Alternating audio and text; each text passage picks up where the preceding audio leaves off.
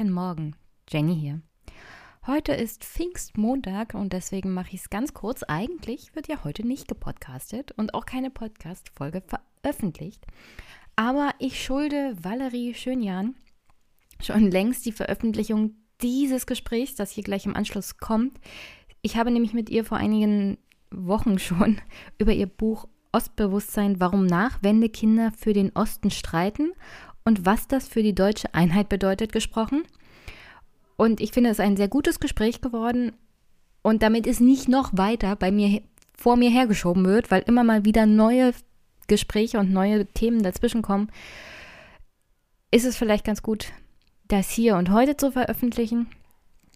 Sonst habe ich schon in der Mache immer, also was das Schieben angeht, immer noch ein Gespräch mit Ole Nymon zur Postdemokratie, was glaube ich aktuell ganz gut passt.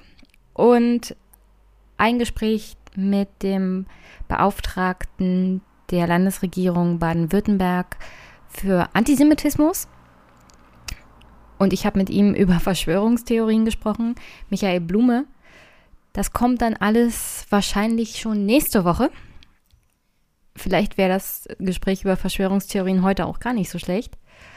Aber es rennt uns ja nicht weg. Leider, leider Gottes rennen uns diese Themen auch nicht weg. Nicht die Postdemokratie, nicht das Ende der, des Staates und der Demokratie in Amerika und nicht Verschwörungstheorien und irgendwie hängt das alles ein bisschen miteinander zusammen. Deswegen heute mal was ganz anderes über Ostdeutschland, was ja hier auch schon öfters Thema ist, und das Leben von Nachwendekindern ein bisschen und wie man als Nachwendekind ohne Ostbewusstsein aufwächst und dann doch welches entwickelt, das hat mir Valerie erzählt und darüber hat sie auch ein Buch geschrieben. Das stelle ich euch mal in die Show Notes. Ich kann es nur empfehlen, ist sehr lesenswert und eine richtig schöne runde Sache. Und wenn man ein bisschen auch eine andere Perspektive eines Nachwendekindes lesen möchte und verstehen möchte und das ist nicht ganz so meine Sichtweise, aber ich finde, da gibt es auch viele Überschneidungen und das hat mich auch ein bisschen zum Nachdenken angeregt, muss ich ehrlich sein, was so meine Haltung teilweise zum Thema Ostdeutschland angeht. Ich weiß, da bin ich immer mal ein bisschen härter, was ähm, auch immer mal aneckt. Aber das ist ja hier der Podcast. Und Jenny ist ja zum Anecken da.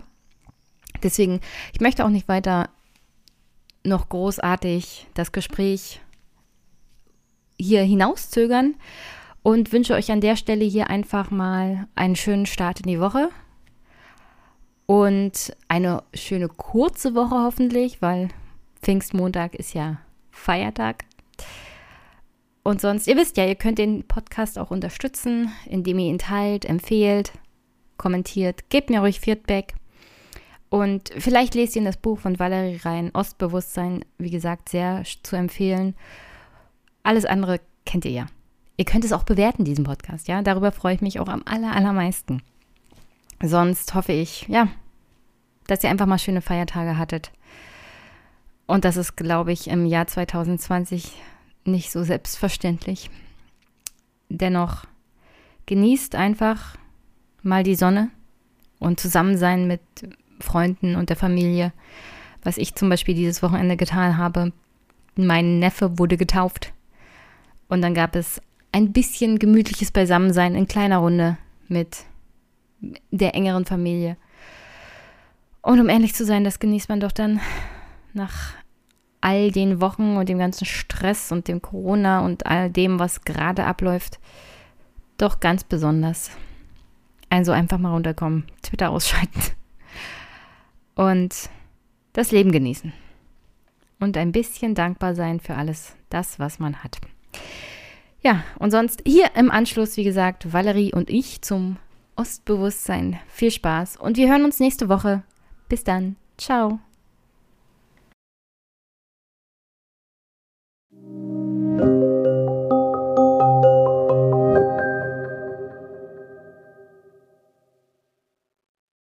Hi, Jenny hier und ich habe heute eine Gästin und zwar Valerie Schönjan.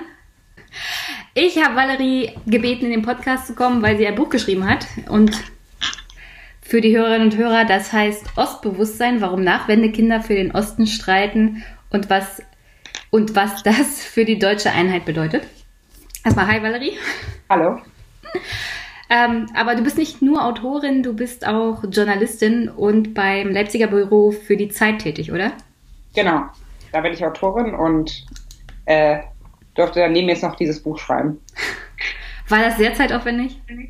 Äh, ja, es war sehr, also es lief ja letztes Jahr der Schreibprozess, im Jahr 2019, äh, zeitgleich neben drei ostdeutschen Landtagswahlen. ähm, also es war äh, auf jeden Fall eine Erfahrung. Das nächste Mal würde ich nicht ein Buch schreiben, wenn zeitgleich drei ostdeutsche Landtagswahlen stattfinden. Also du arbeitest in Leipzig selber, da habt ihr euer Büro. Äh, also ich, ähm, ich wohne in Berlin hm. und ähm, bin da bei einer Autorin und bin dann eben auch da, habe dann eine Zeit lang auch gelebt, als war, äh, war da auch Redakteurin und bin jetzt einfach immer im Osten unterwegs, eben einmal aus familiären Bezügen heraus, weil ich äh, in Magdeburg aufgewachsen bin und in der Altmark in Sachsen-Anhalt geboren bin. Also da lebt noch der Großteil meiner Familie. Und dann eben aus beruflichen Gründen reise ich umher, eben auch für das Buch. Und jetzt in, jetzt in Corona-Zeiten auch viel abreisen oder müsstet ihr das ein bisschen einstellen? Nee, gerade nicht so viel. Also ich durfte tatsächlich vor zwei, drei Wochen mal nach Usedom, um über die Insel zu berichten, die jetzt so leer ist. Das war wirklich äh, auch schön, mal wieder so einen Außentermin zu haben. Äh, aber eigentlich hat sich jetzt wirklich sehr viel äh, auch erübrigt. Also ich habe sehr viel in meinem Kalender jetzt durchstreichen müssen, mhm. also weil auch viele Lesungen abgesagt wurden. Also ich hatte noch gar keine richtige Lesung. Äh, meine Primärlesung äh, wäre eigentlich am 17. März gewesen. Ähm, und ich habe mir jetzt aber gestern einen Tippex gekauft, damit äh, ich äh, die die ganzen durchgestrichenen Termine in meinem Kalender jetzt umdeuten kann in neue Möglichkeiten. Also so ein kleiner Lifehack. Und jetzt äh, habe ich einfach viel Platz im Kalender und nicht viele durchgestrichene Termine. Und jetzt ist alles schon wieder ein bisschen besser. Das ist ja für mich gerade gut, weil dann hast du Zeit für mich und den Podcast. Genau, das freut mich. Und keine Angst, wir machen so eine Art Mini-Lesung hier, weil ich lese auf die eine oder andere Stelle aus deinem Buch vor. Uh, okay. Und deswegen ein bisschen Lesefeeling haben wir dann hier auch. Bevor wir zu dem ganzen Buch kommen und den Artikel, den du mitgeschrieben hast, Das leere Land, weil den habe ich mir natürlich auch noch durchgelesen, fand ich sehr spannend. Wie waren das für deine Eltern, als du gesagt hast, ich will Journalistin werden? Ähm, puh, die Frage, äh, über die habe ich ganz lange nicht nachgedacht oder überhaupt noch gar nicht. Ähm, ich glaube, ich habe das meinen Eltern gar nicht so gesagt. Also ich habe meinen Eltern jetzt gar nicht so gesagt, Mama, Papa, ich werde jetzt Journalistin, sondern ich habe einfach irgendwann angefangen, Sachen zu machen. Also ich bin zur Schülerzeitung gegangen und habe dann auch bei der Schulzeitung bei uns in Magdeburg mitgewirkt. Das waren zwei verschiedene Sachen. Also äh, weil ich auf einem katholischen Gymnasium war, gab es noch äh, äh, die Schulzeitung ähm, des, äh, der Schule, die der, das Bistum quasi herausgegeben hat. Also ich hoffe, ich erzähle jetzt nichts Falsches. Auf jeden Fall äh, hat dort der Leiter des, äh, der Zeitung, der eben kein Schüler war, irgendwann, glaube ich, meine Eltern darauf angesprochen, dass ich ja mal Journalistin werden will und bestimmt auch, also seine Worte, eine gute Journalistin werden. Und ich glaube, so haben meine Eltern das mitbekommen. Dann, also es war äh, nie der Moment, dass ich gesagt habe, Mama, Papa, das ist jetzt der Plan. Und ich habe sie auch ehrlich gesagt jetzt nie nach Rat gefragt. Und jetzt vor dem Hintergrund meiner Beschäftigung mit Ostdeutschland in den letzten Jahren finde ich das natürlich auch nochmal interessant, weil äh, das ein bisschen äh, natürlich in die Kerbe schlägt, dass viele Nachwendekinder vielleicht und auch schon Wendekinder, also etwas ältere Ostdeutsche, äh, eben klassischerweise vielleicht nicht ihre Eltern nach dem Weg gefragt haben. Also ich habe meine Eltern auch nicht gefragt, ob ich jetzt studieren soll oder so, äh, weil meine Eltern jetzt auch gar nicht gewusst hätten, was jetzt ein Bachelorstudium ist oder wie man das überhaupt macht. Ähm, und äh, sie haben aber natürlich, als sie das mitbekommen haben, immer, also mich in allem unterstützt mhm. und sehr positiv reagiert. Also ich habe danach. Entschuldigung. Ja, mein Vater immer sagt, ich soll, äh, es wäre besser, wenn ich äh, mir eine Festanstellung suche, anstatt äh, freiberuflich unterwegs zu sein. Ja, genau deswegen habe ich nämlich gefragt, weil das in den letzten Wochen und Monaten auch öfters mal Thema war, sowohl bei Twitter als auch in dem einen oder anderen Text, wie das so für Kinder aus Ostdeutschland ist, mit der Erfahrung der Wendezeit, der Ungewissheit, was die berufliche Zukunft zum Beispiel angeht. Und dann ist so ein freier Beruf und gerade Journalist jetzt zu Hause Kind, wäre noch was Vernünftiges. Ja. Meine, meine Mom hat zum Beispiel gesagt, Jenny, hier ist eine, hier ist eine Stelle oder Ausbildungsstelle für das Finanzamt. Lern das doch gleich nach dem Abitur und das habe ich natürlich nicht gemacht. Ich habe vorher, ich habe vorher tatsächlich noch was anderes studiert und das auch abgeschlossen, nur dann keine An Anschlussverwendung gefunden und dann habe ich ja gut, dann studiere ich das halt noch. Ja. Und jetzt habe ich einen festen Job. Und deine Eltern sind zufrieden. Ja, sie müssen sich halt keine Sorgen machen. Also Eltern, Eltern sind ja so drauf, dass sie sich viele Sorgen machen um die Kinder. Und beide meiner Eltern sind eher so Arbeiterkinder. Also, also ich bin Arbeiterkind und sie sind selber Arbeiterkind. Und die Tatsache, dass ich verbeamtet bin auf Lebenszeit, ist für sie so. Also da fällt schon ein Stein vom Herzen. Und meine Eltern sind noch relativ gut durch die Wände gekommen, also nie längerfristig arbeitslos gewesen. Aber da hat man dann in der Freundes- und Familienkreis dann schon ganz andere Sachen erlebt und deswegen ist, glaubt, schwingt das immer mit. Ja, ja, das kann ich mir vorstellen. Also ähm, ich bin auch Arbeiterkind ähm, und äh, bei meinen Eltern ist es auch so, dass sie äh, ihnen schon Sicherheit wichtig ist und ich ähm, habe das Gefühl, aber in den letzten Jahren so ein bisschen bekommen. Das ist jetzt eine ganz persönliche Sicht aus meinen persönlichen Gesprächen und Erfahrungen, mhm. dass ich gemerkt habe, dass bei also zum Beispiel westdeutschen Freunden, Freundinnen bei so Jobfragen das Geld oft ein Thema ist. Und das ist ja als gar kein Problem, ne, sondern einfach der Umstand beispielsweise, okay, ich möchte irgendwann mal einen Job haben, in dem ich gut verdiene oder äh, die Aussage, dass ich die Aussage gehört habe, okay, ich nehme diesen oder jenen Job, weil oder das ein Entscheidungskriterium ist, wie viel man verdient. Hm. Und ich kenne das eher, ich weiß nicht, äh, ob das deinen Erfahrungen wieder äh, entspricht, aber von meinen ostdeutschen Freunden, Freundinnen in meinem Alter kenne ich eher die Aussage, dass halt Sicherheit wichtig ist. Ja. ja also es ist wichtig, einen äh, Job zu haben, wo man weiß, mit diesem Job hat, ist man im, also hat man vorgesorgt fürs Alter, aber nicht das Kriterium Geld wird so hochgehangen. Ich weiß nicht, wie da deine Erfahrungen sind. Nee, also wirklich der Aspekt der Planbarkeit und der Sicherheit, dass man nicht gucken muss, dass innerhalb von zwei Jahren der Job irgendwie weg ist, sondern ja. dass man weiß, das ist jetzt eine Arbeit, die kannst du auch längerfristig machen und da musst du nicht Angst haben, von heute auf morgen entlassen zu werden. Du musst ja nicht ewig viel verdienen. Also wirklich, der Verdienst ist zweitrangig, sondern die Sicherheit, dass du weißt, genau. den Job habe ich und das Gehalt habe ich. Und auf alles andere kann man sich halt einstellen. Genau. Wobei, mein, da fällt mir auch gerade der Spruch von meinem Vater ein, oder dieser Witz, äh, warum brauchen äh, Westdeutsche 13 Jahre für die Schule und Ostdeutsche 12 Jahre? Kennst du den? Nee, ich war auch 13 Jahre in der Schule. äh, ein Jahr, äh, Westdeutsche brauchen ein Jahr für den Schauspielunterricht. Oh, oh. äh, genau. Ja, ich habe ich hab festgestellt, es gibt gar nicht so viele Wessi-Witze in deinem Buch. Das finde ich schade.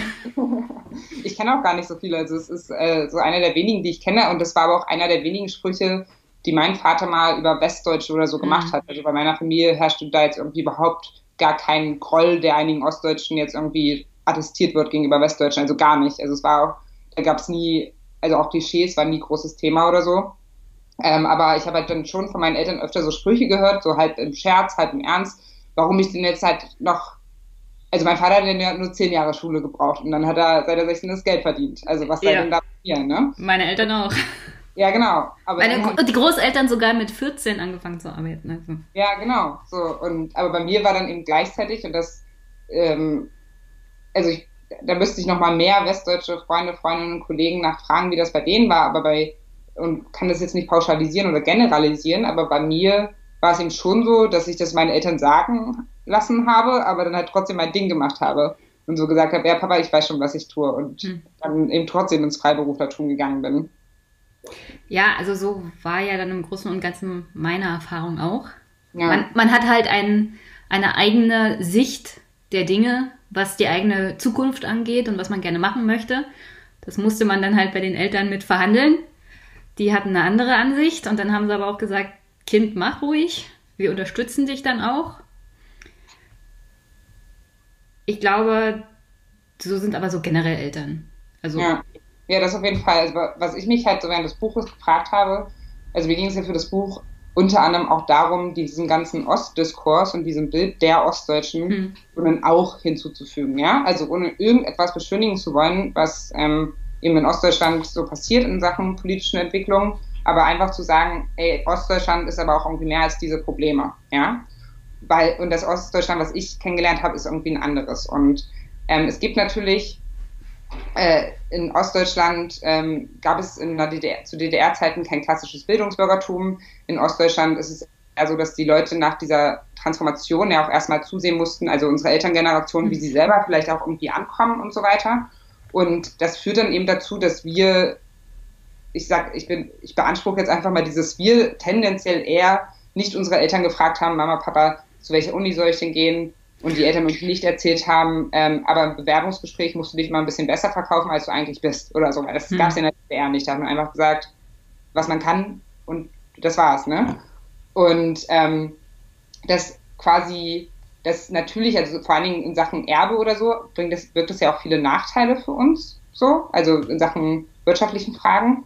Ähm, aber das natürlich, dadurch, dass eben so viel noch ähm, unbestimmt war in der Nachwendezeit und auch Anfang der Nullerjahre noch immer, äh, für uns ja auch viele Wege offen standen. Also ich glaube, dass sozusagen man schon auch, äh, es schon auch erklärbar wäre aus den Strukturen der DDR und der Nachwendezeit, warum eben viele äh, Ost, junge Ostdeutsche auch irgendwie selbstbestimmter agieren. Und beispielsweise der Autor äh, Christian Fuchs, der ein Wendekind ist, also geboren, ich glaube 1979 in Weimar, ähm, der also die DDR noch bewusst erlebt hat und äh, in einem wiedervereinigten Deutschland aber groß geworden ist, der hat einen Artikel geschrieben, den ich auch in meinem Buch zitiere, der sagt, ähm, er und seine ostdeutschen äh, männlichen Freunde, die suchten immer Sinn statt Positionen. Und ihnen ging es um ein Leben statt Lebenslauf. Mhm. Und äh, das ist ja auch, das geht nicht, also um das immer zu betonen, das ist mir wichtig, es geht hier nicht um Klischeebildung, es geht nicht darum zu sagen, Ostdeutsche sind so, Westdeutsche sind so und Ostdeutsche sind viel cooler und freier und Westdeutsche können das nicht, auf gar keinen Fall. Nur äh, ist der Punkt, dass man eben schon auch durch die Strukturen, die äh, teilweise in wirtschaftlichen Fragen vielleicht dann Ostdeutsche benachteiligen, einige zumindest, auch erklären kann, warum denn aber einige Ostdeutsche vielleicht auch einen anderen Freiheitssinn haben und kritischer sind. Und das ist ja erstmal was Gutes für die Gesellschaft. Darauf kommen wir noch alles. Ich hoffe doch. Aber ich sehe schon, wir, wir sind gut in der Zeit. Ich wollte noch mal zu der Sache zurückkommen. Du hast gesagt, du warst bei einer Schülerzeitung. Weißt du zufällig noch, wie die hieß oder wie die Schule hieß, wo du warst? Äh, meine Schule war das Nobertus-Gymnasium in Magdeburg und mhm. meine Schülerzeitung hieß Irreversibel. Ah, okay. Weil ich zufälligerweise nämlich jemanden aus Sachsen kenne, Robert. Mhm. Äh, der nennt sich lustigerweise der braune Sachse, aber hat nichts mit seiner politischen Einstellung zu tun. Er hat ein dunkleres Aussehen, sagen wir es mal so. Und er sagt das so aus Eigenhumor. Okay. Äh, und er gibt tatsächlich auch aus, auf einer katholischen Schule eine Schülerzeitung raus. Uh, ah, okay. Also katholische Schulen in Ostdeutschland fabrizieren sehr gute Journalisten, habe ich festgestellt. Das merken wir uns jetzt. Ja, das merken wir uns jetzt. Also Robert ist auch schwer zu empfehlen, falls ihr mal bei der Zeit jemanden braucht. Ähm, das leere Land. Du hast gesagt, bei Usedom konnte da, nach Usedom konntest du noch fahren. Wie ist denn die Fahrt durch Ostdeutschland momentan? Ich meine, ist sie irgendwie anders als vorher, vor Corona, weil ich festgestellt habe, Fahrten durch Brandenburg sind immer generell ziemlich leer. Also ich fand es wirklich krass. Also es war wirklich ganz anders, als wie ich die Straßen kenne. In Meck äh, Mecklenburg-Vorpommern ähm, gibt es ja jetzt Kontrollen gerade an der Grenze, also ähm, weil eben das Land für Touristen gesperrt ist. Und ähm, ich wurde dann eben ein Stück, äh, also irgendwo auf einer Autobahn dann eben auch angehalten von Polizisten, die mich gefragt haben nach meinem, also was ich hier vorhabe, dann habe ich meinen Presseausweis gezeigt und so dahinter kam dann eben nicht mehr viel außer ein Palastwagen. Also es war wirklich krass. Und ähm, die, also ich bin dann eben nach Usedom gefahren und auch Usedom, die Insel selbst, war äh, interessanterweise ziemlich genau vor einem Jahr mhm. am gleichen Ort in Heringsdorf und äh, habe halt gesehen, was für ein Trubel da auch in dieser Jahreszeit los ist und viele Menschen unterwegs sind. Und das ist einfach gerade überhaupt nicht der Fall. Also man sieht, ich, hab, ich war mal am Strand, ich habe so drei Leute in wirklich weitester Entfernung gesehen, so als kleine Punkte. Und ich war da mit der Bürgermeisterin unterwegs, die eben auch gesagt hat, das hat sie noch nie erlebt. Und das ist eben vielleicht so ein Bruchteil einer Sekunde irgendwie schön, weil man den Strand für sich hat, aber dann vergeht einem dieses schöne Gefühl auch sehr schnell, weil einem einfällt, warum das gerade so ist und was das natürlich auch äh, für die Insel an sich bedeutet und die Gemeinde, die keine vernünftigen Einnahmen hat, für die Hoteliers, für die Gastros, die da irgendwie schließen müssen. Und das ist für viele Leute da wirklich eine existenzielle Bedrohung, weil mittelbar oder unmittelbar eigentlich fast jeder dort vom Tourismus abhängig ist. Haben Sie schon irgendwie einen Plan, wann es wieder weitergeht oder wann es wieder geöffnet wird? Ähm, also momentan ist ja jetzt nächste, der nächste Ansatz, dass am 3. Mai ist irgendwie, also bis dahin die Kontaktbeschränkungen bleiben sollen. Hm. Und Mecklenburg-Vorpommern wüsste ich jetzt nicht, dass die gerade geplant haben, müsste ich jetzt nochmal nachgucken, aber mein Stand ist jetzt nicht, dass die geplant haben, irgendwie die Grenzen für touristische Zwecke wieder aufzumachen. Ähm, weil der Hintergrund, wie Sie das halt erklären, ist, dass das Gesundheitssystem einfach nicht auf so viele Touristen, Touristinnen auf, ausgelegt ist. Also das orientiert sich an der Einwohner- und Einwohnerinnenzahl dort vor Ort. Und wenn jetzt aber eben viele Touristen, Touristen kommen, Touristinnen kommen, dann kollabiert dort das System. Und man hat das in den ersten Märzwochen gesehen, wo es dann, äh, wo viele Leute da dann äh, in ihre Ferienwohnungen gefahren sind. Also es gibt sehr viele Leute aus Westdeutschland oder und auch aus den Hochrisikogebieten, die dort ihre, ihren Zweitwohnsitz haben. Mhm.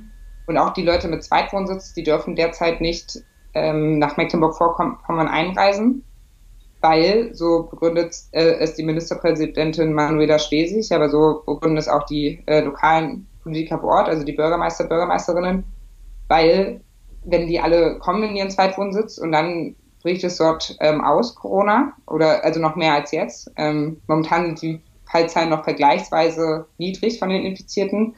Dann kann das medizinische System das nicht tragen. Ja, das habe ich in einer Folge vom Podcast auch angesprochen, dass wir in Brandenburg zum Beispiel nach Mecklenburg-Vorpommern das geringst besiedelte Bundesland überhaupt haben, mit insgesamt eigentlich nur 2,5 Millionen Einwohnern. Also Social Distancing ist einfach mit wenig Leuten und viel Fläche. Gleichzeitig haben wir eine Bevölkerung 50 Prozent Ü50, also schon Risikogruppe. Und wenn du hier dann starken Ausbruch hast und das sich rasant verbreitet, hast du eine Bevölkerungszahl, die sehr schnell sehr krank werden kann. Und darauf kommen um die 300 Intensivbetten mhm. in ganz Brandenburg. Die Idee ist ja, dass das mit Berlin aufgefangen wird, aber wenn Berlin zum Beispiel schon selber an der Belastungsgrenze ist, kann das Land Berlin das nicht auffangen. Und deswegen ist es vielleicht keine so schlechte Idee. Die Bundesländer ein wenig voneinander fernzuhalten, aber das hat dann auch schon zu negativen Sachen geführt. Hast du davon gehört, dass zum Beispiel Landkreise sich gegenseitig abgeriegelt haben? Oder dass ein Landkreis zum Beispiel in Brandenburg gesagt hat, ähm, kein anderer darf hier rein? Nee, also, gehört. Aber es ist, aber was ich ihm gehört habe, ist natürlich, dass es auch so eine Art so Ortsfremdenfeindlichkeit führt, die natürlich auch sehr bedenklich mhm. ist und auch gefährlich. Also ähm, ich, äh, ich weiß von Leuten, das stand auch in der Zeit im Osten jetzt diese Woche, das hat mein Ko Kollege geschrieben, Martin Näsliber, ähm, die ihren Zweitwohnsitz haben, dann dort eben bleiben wollten und dann äh, wirklich angegangen werden äh, auf der Straße von den Leuten vor Ort, mhm. dass sie halt verschwinden sollen und also ich will mich da jetzt gar nicht festlegen, was besser oder also was da jetzt eine gute politische Richtlinie wäre, weil ich verstehe natürlich auf der einen Seite die Kommunen, die sagen, wir müssen jetzt hier ähm, harte Regelungen treffen, um dafür zu sorgen, dass unser Gesundheitssystem nicht zusammenbricht. Aber ich finde es natürlich auch, also ich verstehe auch die Zweitwohnsitzler, die irgendwie sich beschweren, warum sie jetzt zurück, also wenn sie sogar selber zur Risikogruppe gehören, warum sie jetzt zurück äh, nach Hamburg oder gar in Nordrhein-Westfalen äh, fahren sollen, obwohl sie da ein Haus haben, wo sie zu zweit lange im Garten sitzen können. Also ich verstehe irgendwie beide Perspektiven. Und ähm, man muss aber, also man muss ja natürlich dann Regelungen treffen. Und dann, wenn Regelungen getroffen werden, soll sich an die natürlich gehalten werden. Aber wenn das dann natürlich mit diesen unschönen Seiten wie Leute schwärzen sich gegenseitig an und greifen sich an und gehen sich an einhergeht, dann ist es natürlich wieder ein bisschen schwierig. So, ähm, es sind immer zwei Seiten, wie überall. Naja, das, die Lieblingsbeschäftigung der Deutschen allgemein ist das in Ach, wie heißt das Wort? Denunzieren. Ja, ich hoffe nicht. Ich, glaube hoffe nicht, dass das die Lieblingsbeschäftigung aller Deutschen ist, aber ähm, auf jeden Fall gibt es da eben, gab es da, gibt es da zahlreiche Anrufe jedes Mal, wo die Leute sich gegenseitig äh, beschweren. Und ich meine, es hat ja nochmal was anderes, wenn Leute irgendwie merken, okay, hier ist, mein Nachbar ist, äh, ist eigentlich, also im Nachbarhaus ist eigentlich eine Ferienwohnung, aber da brennt jetzt die ganze Zeit Licht und eigentlich mhm. ist es halt verboten. Wenn die dann halt irgendwie bei Behörden anrufen, okay, so sollen sie das eben machen, aber es ist natürlich was anderes, wenn Leute irgendwie äh, angegangen werden übel auf der Straße, was es auch schon gegeben haben soll. Ja, ich glaube aber nicht, dass das zwangsweise alleine die Schuld von Corona ist. Kennst du Felten in Brandenburg? Mhm. Felten ist eine kleine Stadt in Berliner Nähe, also so Speckgürtel. Die Stadt Stadtverordnetenversammlung hat einen neuen Haushalt beschlossen und beschlossen, dass ein Bebauungsplan nicht genehmigt wird. Der hätte sich damit beschäftigt, dass zum Beispiel ein Neubaugebiet freigegeben wird. In dieses Neubaugebiet zielen, ziehen dann natürlich immer eher so Leute aus dem Berlin, aus Berlin oder andere, die nicht ursprünglich aus Felten kommen. Und anscheinend ist das Gefühl momentan in Felten so, dass keine Nicht-Feltener nach Felten ziehen sollen weil das die Stadt überfremdet. Und das war alles schon vor Corona. Also diese zunehmende Abneigung gegen Fremde. Ja, ja. Und in dem Fall sogar Fremde aus dem eigenen Land und aus der eigenen Region nimmt immer mehr zu, auch ohne Krankheit. Genau, ja, und das ist natürlich höchst bedenklich. Ja. Und da muss man auch was gegen tun. Bist du schon positiven Vorurteilen gegenüber Ostdeutschen während der Corona-Phase begegnet? Ja, also ein Narrativ, was jetzt so ein bisschen ähm, äh, viral ging, ist, dass Ostdeutsche Krisen mit Krisen besser umgehen können, weil sie eben schon diese Transformation äh, zur Wendezeit mhm. einmal mitgemacht haben, also einfach ein anderes System plötzlich erlebt haben, sich daran zurechtfinden mussten und deswegen jetzt eben auch mit solchen äh, Veränderungen umgehen können. Das hat ja zum Beispiel Rainer Haselhoff gesagt, also der ähm, sachsen-anhaltinische Ministerpräsident, wurde dafür auch viel kritisiert, hat aber auch Zuspruch bekommen. Und ähm, das ist wieder so ein klassisches, wo ich, wo ich persönlich, da würde ich dann persönlich gar, gar nicht so ein Ost-West-Ding drauf, äh, äh, so draus machen, würde jetzt sozusagen keinen Ostwestdeutschen unterstellen, dass sie äh, nicht gut mit so einer Krise umgehen könnten. Aber was man natürlich gleichzeitig sagen kann, es gibt ja diese Transformationskompetenz in Ostdeutschland. Das ist etwas, das ist ein Begriff, den hat Adriana Letragi ganz stark geprägt mit dem Netzwerk Dritte Generation Ost. Das ist ein Zusammenschluss von Wendekindern. Also Wendekinder sind die, die noch be bewusste Erinnerungen an die DDR haben. Äh, Im Gegensatz zu mir, ein Nachwendekind, das gar nicht mit der DDR eigentlich bewusst, also im Denken, in der Erinnerung zu tun hat.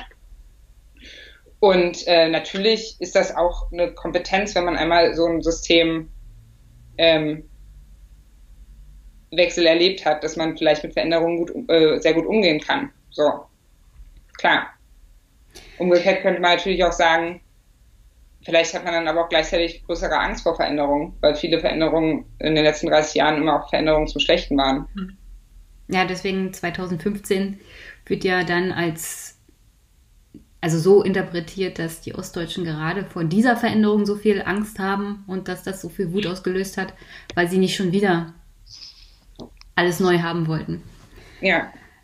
Aber dafür, dazu kommen wir gleich. Ähm, ich glaube halt generell, um noch einen Satz dazu zu hm. sagen, also für mich ist die ostdeutsche Erfahrung ähm, eben diese, also für die älteren Ostdeutschen diesen Umbruch gemacht zu haben, ähm, erfahren zu haben, zum Teil noch die DDR erlebt oder ältere Ostdeutsche eben auch die DDR erlebt zu haben, für die jüngeren Ostdeutschen trotzdem in diesem Ostdeutschland aufgewachsen zu sein, was ja eben immer noch ein anderer Sozialisationsraum geblieben ist.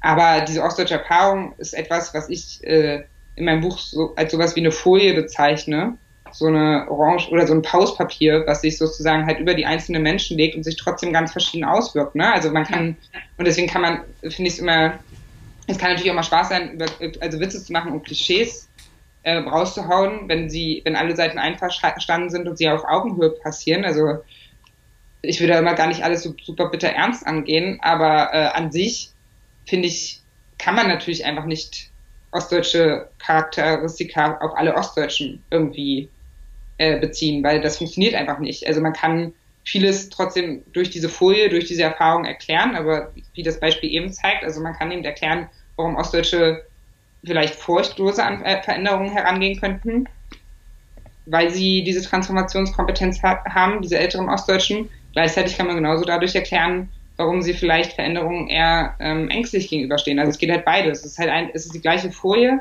es ist die, das gleiche Hauspapier, aber es wirkt sich halt immer anders aus, je nachdem, über, welches Mensch, äh, über welchen Menschen man äh, diese Folie legt oder dieses Papier. Ja, es kommt halt darauf an, was man aus den persönlichen Erfahrungen dann jeweils macht. Genau. Und ich kann persönlich attestieren, hier in Ostdeutschland, im tiefen, tiefen Südbrandenburg, auch hier haben die Leute wie blöde Toilettenpapier gekauft. es gibt keins mehr. Also ein besinnteres Reagieren, was die Einkäufe von Toilettenpapier angeht, habe ich hier auch nicht. Insofern, äh, alles, was ich noch mitbekommen habe in der, im persönlichen Raum ist, dass die Familie halt so reagiert, na gut, dann gucken wir mal, was jetzt halt so passiert. Also die größte Angst ist halt, was passiert wirtschaftlich und dann muss man mal gucken, aber nichts, was nicht irgendwie in der Familie zu stemmen wäre. Ja. Und ich glaube, das ist so eine Erfahrung, die hat dann tatsächlich sehr viel mit der Wende zu tun. Aber wie jeder Einzelne darauf wirklich reagiert, kann man halt nicht sagen. Genau. Ich habe aber, aber noch ein Negativ, Negativbeispiel für ein Vorurteil gegenüber Ostdeutschen. Und ähm, ich lese mal vor, Twitter von Lars. Nun ja, eine kleine Insel ist wahrscheinlich auch ziemlich leicht zu beobachten und zu kontrollieren. Zudem werden die Einschränkungen wahrscheinlich nicht als einschneidend gefühlt, da der Autoritarismus ja nicht lange her ist. Ähnlich wie in Ostdeutschland. Lars hat hier einen Tweet zum Thema Taiwan kommentiert. Taiwan hat auch erst vor ein paar Jahrzehnten ihre Diktatur abgelegt. Und Lars ist der Meinung, dass in Ostdeutschland autoritäres Regieren akzeptierter ist, weil wir ja hier die DDR-Erfahrung mitgenommen haben. Das ist auch so ein Beispiel von Vorurteilen während Corona, wo ich immer denke, ach, Leute, Vorurteile. Ja, genau. Also ich finde es eben auch Quatsch. Also äh, ja, also man kann eben genauso umgekehrt argumentieren, dass Leute natürlich gerade, weil sie sich hier die Freiheiten selber erkämpft haben, natürlich viel mehr auf diese Freiheiten aufpassen mhm. und natürlich viel sensibler sind für Autori äh, fürs Autoritäre. Also man kann eben in beide Richtungen argumentieren und beides irgendwie durch diese ostdeutsche Erfahrung auch erklärbar. Ja, und vor allem sind sie dann auch viel kritischer gegenüber allen möglichen Institutionen und zum Beispiel auch Journalisten. Ja. Wie du wahrscheinlich im, im, eigenen Leib seit 2015 erlebt hast. Ja. Und äh, das ist übrigens ein guter Startpunkt für einen, einen kleinen Ausschnitt aus deinem Buch, weil 2015 anscheinend da so einschneidend für dich auch war, um auf die Suche nach deiner Ostidentität zu gehen, nach deinem Ostbewusstsein. Ich lese mal kurz vor. Ich sah das so. Im Osten gab es quasi keine Geflüchteten, gegen die die AfD so vehement auftrat und Deutschland ging es gut. Was war das Problem? Je länger ich meiner Familie zuhörte und sie erklärte, desto mehr kam es ein bisschen bei mir an, woher das alles rührt. Was hier im Osten in den vergangenen Jahrzehnten eigentlich abgegangen ist. Ich verstand, dass man misstrauisch wird, wenn vieles anders kommt als versprochen. Ich verstand die Traurigkeit, die entsteht, wenn man den eigenen Leuten beim Gehen zusehen muss. Ich verstand den Trotz, den man entwickelt, wenn man endlich auch mal gehört werden will. Ich verstand, wieso man Anerkennung für das Geleistete einfordert und mit Selbstbewusstsein über sein Leben reden will. Das ist das, wo Leute mir bei Twitter dann oft kommentieren, Jammerhausi. Ja? Ja. Also, wenn man, wenn man darüber, also ich, wie gesagt, Ostdeutschland war im Podcast schon auf Thema. Mhm. Und es scheint manche zu nerven, der Hörerinnen und Hörer, weil ich da auch sehr vehement vorgehe, was meine eigenes Ostdeutsch sein für mich überhaupt bedeutet, weil das irgendwie von außen kam. Ich das mhm. bis Mitte 20 überhaupt nicht so mitbekommen habe, weil für mich war alles ein Deutschland. Mhm. Ostdeutschland kannte ich in dem Sinne nicht. Und ich habe das aber schon recht früher erlebt als 2015, dass Leute halt komisch auf einen reagiert haben, wenn sie aus dem Westen kamen. Aber vielleicht habe ich auch echt schlechtes schlechte Erfahrungen gehabt, was Westdeutsche angeht.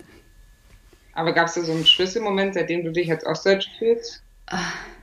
Ja, das war so ein JU-Typ, den ich während meiner politischen Tätigkeit bei der CDU-JU kennengelernt habe. Der war sechs, sieben Jahre jünger als ich. Papi und Mami haben sicherlich Vermögen. Er war ganz stolz darauf, dass er seine Freundin immer dazu überredet hat, dass ihre schwangeren Freundinnen doch bitte einen Vaterschaftstest machen sollen, damit ihnen keine Kinder untergejubelt werden und das irgendwie zu Kosten führt. Mhm. Äh, und er hat mir dann in den Kopf geworfen, ich sei einer im Osten sozialisiert worden, so als wäre ich irgendwie Kommunistin oder so. Okay. Ja, interessant. Wann war das?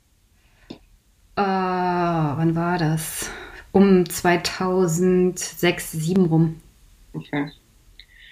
Äh, ja, spannend. Ich glaube, äh, also ich habe ja mit vielen Leuten und Nachwendekindern gesprochen für mein Buch und es gab halt oft so einen Schlüsselmoment und also wo man dann eben entweder Ostdeutschland verlassen hat und selbst nach Ostdeutschland, äh, Westdeutschland gegangen ist und dann irgendwie merkte, irgendwas ist hier anders. Also entweder man hat es an der Umgebung gemerkt, dass keine Platten am Horizont standen oder man hat gemerkt, äh, dass die Leute alle irgendwie studiert haben oder alle ganz selbstverständlich eine Tageszeitung, eine überregionale zu Hause abonniert hatten oder sie haben es eben an solchen Sprüchen gemerkt. Also was eben wirklich noch passiert ist, einigen Leuten, wie beispielsweise äh, dem Autor Lukas Rietsche, mit dem ich auch gesprochen habe, dass er dann, dass ihm dann gesagt wurde im Supermarkt, ob er nicht noch ein paar, paar Bananen mitnehmen wolle für seine ähm, Familie. Er hat in, äh, in Westdeutschland studiert.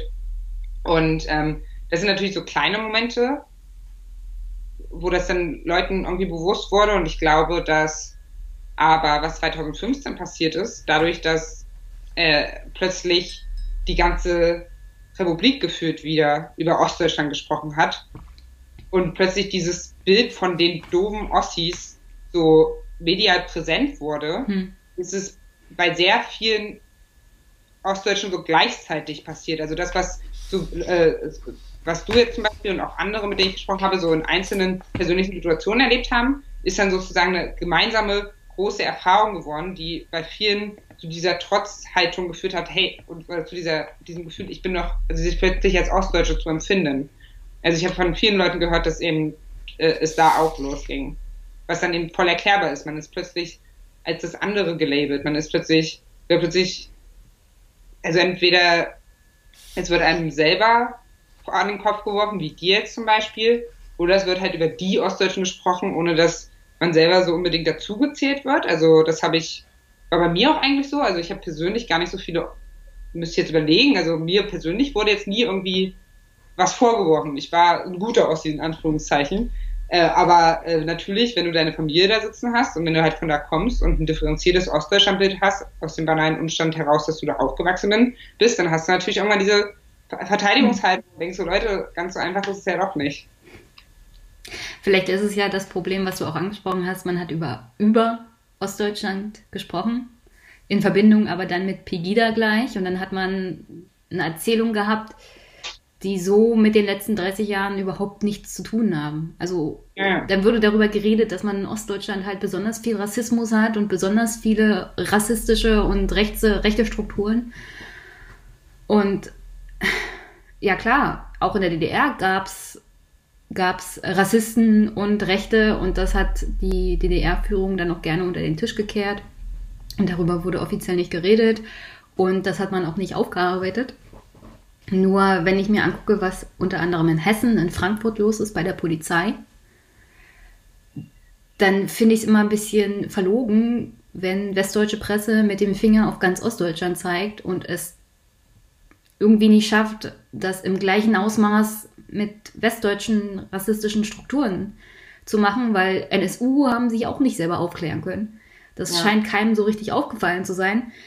Genau, aber was halt, also ich glaube schon, dass eben durch die Vorfälle jetzt mit, äh, mit dem Mord am Walter Lübcke, mit den Morden mhm. in Hanau und so weiter, generell schon jetzt Rassismus, ist gerade mein Gefühl, schon als gesamtdeutsches Problem irgendwie besprochen wird, was ja auch wichtig ist. Und ähm, ähm, ich, also mehr, also mal gucken, wie lange es hält. Ähm, und ich bin also ich, oder anders angefangen, ich finde, man muss halt schon aber sagen, es gibt halt ein Problem in Ostdeutschland mit Rassismus, so, ne, und mit rechtsextremen Strukturen. Und es ist halt schon so, dass, äh, also zum Beispiel sagt das, das sagt auch einer meiner Gesprächspartner in dem Buch, Konrad Erben, der ähm, ein schwarzer Ostdeutscher aus Thüringen ist äh, und nach Wendekind auch, äh, der sagt, er kann sich äh, äh, dass halt People of Color, also äh, nicht weiße Menschen, sich halt unsicherer bewegen in ähm, Ostdeutschland. Und das ist halt in vielen Teilen Westdeutschlands nicht so. Und das ist natürlich ein total reales Problem, mhm. womit man umgehen muss. Und das darf man auch immer nicht beschönigen.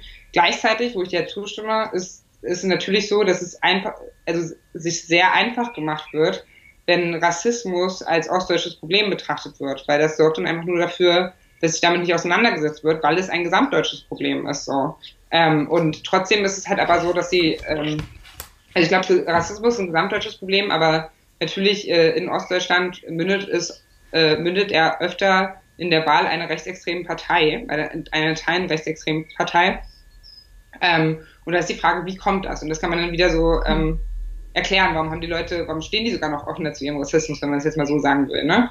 Und äh, deswegen, es muss immer wie beides passieren. Also man muss äh, halt ich finde es auch nicht richtig, so zu tun, als ob es nicht in Ostdeutschland vielleicht noch ein besonderes Problem geben würde, wenn eben nicht weiße Menschen sagen, sie fühlen sich unsicher, sich in Ostdeutschland zu bewegen. Ne? Also das ist halt schon krass. Das ist halt in vielen Teilen Westdeutschlands also nicht so. Und äh, gleichzeitig ist, kann man, also wird es sich, ist, das ist halt auch mein Gefühl, sehr einfach gemacht, indem halt immer getan wird, ähm, AfD sei ein ostdeutsches Problem und äh, weil, also das nur mal festzuhalten, in absoluten Zahlen leben natürlich viel mehr Leute, viel mehr AfD-Wähler in Westdeutschland. Das, das sage ich jetzt wieder nicht, um irgendwas, äh, also irgendwas beschönigen zu wollen in Ostdeutschland, aber einfach ist es ja auch ein Fakt, über den man halt auch mal reden muss, damit man halt sich klar wird, okay, wir müssen halt das gesamtgesellschaftlich irgendwie angehen. Aber trotzdem auch die speziellen regionalen Begebenheiten achten, die halt so sind, dass die AfD wesentlich stärker ist in Ostdeutschland ja, also da sind jetzt vielleicht auch bei mir ein paar Gedanken, alles sehr viel in einen Topf geworfen. Mich stört das halt immer, diese Verbindung DDR, Ostdeutschland, Pegida, AfD. Und dann alles zusammengehauen und das ergibt ein schlüssiges Bild. Ja. Und das ist ein bisschen komplizierter, weil erstmal ist die DDR seit 30 Jahren vorbei. Dann ist der Osten besteht aus mehreren Bundesländern. Und jedes Bundesland hat seine eigenen Probleme. Grundsätzlich kann man sagen, jedes Bundesland hat seit 1990 eigentlich nur Einwohner verloren.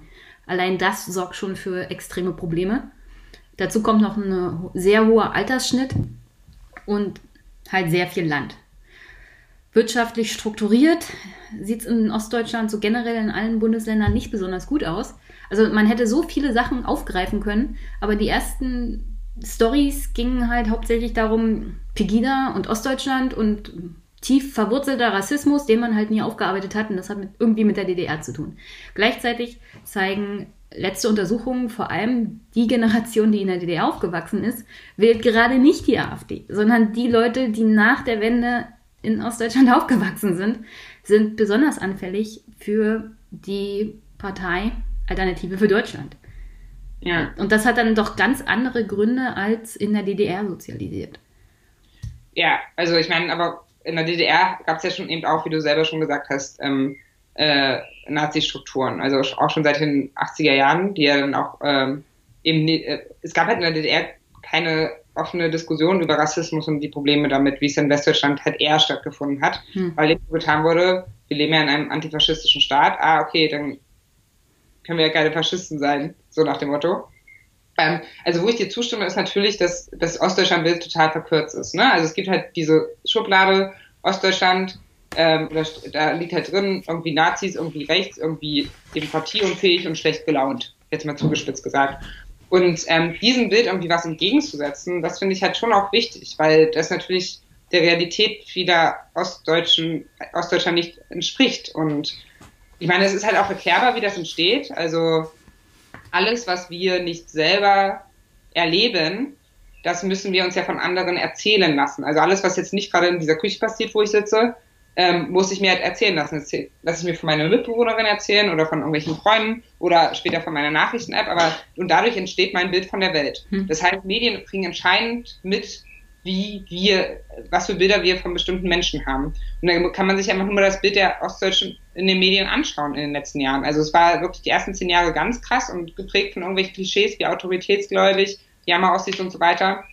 Und äh, diese krassen Stereotype sind jetzt zwar verschwunden, ähm, also es würde jetzt keiner mehr das so pauschal formulieren, aber es ist halt schon so, dass immer, wenn es um Ostdeutschland geht, geht es im nächsten Atemzug, also fast immer, ging es halt, oder ich würde ich nehme es nochmal zurück, es ging, war lange so, es ändert sich gerade was. Das ist ja auch immer festzuhalten. Ne? Also es, man muss ja auch mal sagen, es geht in eine, eine, gute Richtung, aber es war ganz lange so, dass wenn es um die äh, um Ostdeutschland geht, dann eben immer nur um die AfD, Nazis und so weiter. Hm. Und natürlich wird dann bei den Leuten in Westdeutschland, die halt in Ostdeutschland nicht so viel unterwegs sind, was man, was ich mir auch gar nicht vorwerfen will, ich bin auch nicht überall in Westdeutschland unterwegs, ich bin halt in Ostdeutschland unterwegs, weil ich da lebe ähm, oder daherkomme.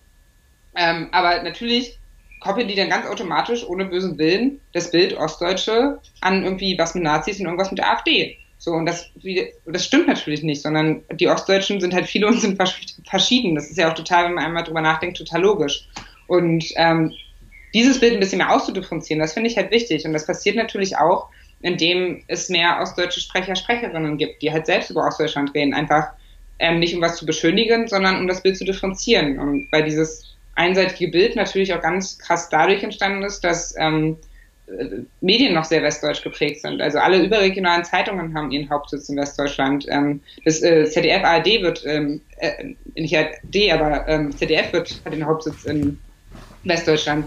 Deutschlandradio hat den Hauptsitz in Westdeutschland. Also ne, es ist so, von Westen aus wird eben auf die Ostdeutschen noch geschaut und auch beim Journalismus Nachwuchs sieht man und erkennt man, dass da eben noch immer nicht so viele Ostdeutsche präsent sind, aber obwohl es jetzt mehr wird. Und ähm, ich glaube, wenn man da eben auch so rangeht und generell Ostdeutsche in Führungspositionen gibt, ob, bringt, ob jetzt in Wirtschaft, Politik oder Medien, dann wird sich das Bild ganz automatisch differenzieren. Ne? Also weil dann eben Leute sprechen, die ein differenziertes Bild haben von Ostdeutschland. Ich habe übrigens die Stelle gelesen, auch wo du darüber schreibst, wie du in deinem Freundeskreis versuchst, ostdeutsche Kultur zu reinzuschmuggeln. Fand ich sehr sympathisch. Ich, ich lese das mal vor, aber dazu muss ich dann gleich was sagen. Heute ist es so, ich schmuggle ostdeutsche Lieder auf die Musikliste von Betriebsfeiern und WG-Partys. Ich erkläre jeder, die, die es nicht hören will, dass der FC Magdeburg es in der zweiten Bundesliga schafft, dass es Ach Gott. Ich erkläre jeder, die es nicht hören will, dass der FC Magdeburg es in die zweite Bundesliga schaffte, jetzt zwar wieder in der dritten Liga ist, aber sich das ganz, ganz bestimmt bald wieder ändert. Obwohl mir nicht viele Dinge egaler sind als 22 Menschen, die 90 Minuten lang auf einem Stück Rasen herumlaufen. Sobald, ich die Gelegen sobald sich die Gelegenheit bietet, führe ich aus, dass Risa Spirelli die Besten sind – weil sie die ideale Kurvenbreite und Form haben, in denen das perfekte Maß Tomatensauce hängen bleibt. Übrigens an der Stelle, ja, Riesernudeln Risa ja, sind so und so die allerbesten. Hab, äh, warte, ich hab also wenn ihr jetzt keine zu Hause hast, hätte, hätte mich das jetzt auch gewundert. Nee, ich habe äh, hab sie umgepackt, deswegen Ach. sieht man die Risa-Packung nicht, aber das sind natürlich Risa-Spaghetti. Ja, die sind sonst die besten. Generell, ich kaufe auch nur Risa-Spaghetti. Äh, also ja. Nur alle, alles, alles von Riesernudeln. Und dass der Rotkäppchensekt in Wahrheit noch besser kribbelt, als er auf dem Rücken der Frau in der Werbung wirkt. Beides ist wahr, klar. Aber sonst würde ich es eben behaupten. Erst vor kurzem habe ich gelernt, dass das Spülmittel Fit bereits 1954 in der DDR hergestellt wurde, womit meine Parteilichkeit in zukünftigen Putzgesprächen feststeht. Warum ich das nicht wusste, weil ich lange nicht in Ost- und West-Kategorien dachte. An der Stelle äh, verweise ich mal auf meinen zweiten Podcast, wo ich unter anderem zu Gast bin, Polykick. Da haben die Männer, die da mitmachen, eine einzelne Folge ohne mich gemacht und haben über Männer, die spülen, geredet. Der beste Abwasch-Podcast aller Zeiten. Und das, da nur die Männer eingeladen waren, darüber zu reden, dass sie abwaschen, war ich nicht dabei und es kam nicht auf, dass es Fit gibt und das Fit so und so das allerbeste Spülmittel ist, das es auf der Welt gibt. Ich sehe, äh, ja, wir verstehen uns da. Ja. eigentlich wollte ich eigentlich wollte ich so in meinem Hintergrund noch äh, Rotkäppchen-Sekt äh, platzieren. Das mache ich eigentlich sonst immer, wenn ich jetzt so Live-Lesungen habe oder so. Ähm, ja, gibt, mal. Äh, ja, leider ist es noch nicht allzu spät, aber es gibt auch sehr guten Rotkäppchen-Weißwein, habe ich festgestellt. Okay. Vor allem ja, trockenen kann ich empfehlen. Wirklich? Also ich habe, also ich weiß nicht, ich habe den schon mal probiert, aber ich bleibe dann lieber beim Original. Rotkäppchen trocken. Ja, mir wird in letzter Zeit so schlecht von Sekt, so generell. Aber natürlich, so, alles, alles von Rotkäppchen. mir, mir war das so sympathisch, weil mir eingefallen ist, ich habe eine Freundin, die arbeitet in Leipzig, Christiane Atting. Die ist auch Podcasterin und hat sogar eine Studie geschrieben übers Podcasten. Sie arbeitet an der Universität.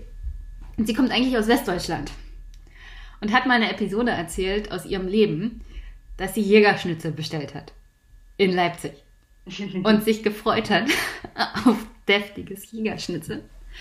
Was sie bekam, waren Nudeln mit Tomatensauce und Jägerschnitzel. Okay. Du kennst die deutsche Variante von Jägerschnitzel sicherlich? Nee. Was? Du kennst nicht die deutsche, also die ostdeutsche Variante? Andere? Also ja, es gibt eine... noch, es gibt eine westdeutsche Variante und es gibt ja, eine ostdeutsche was? Variante. Was ist die westdeutsche?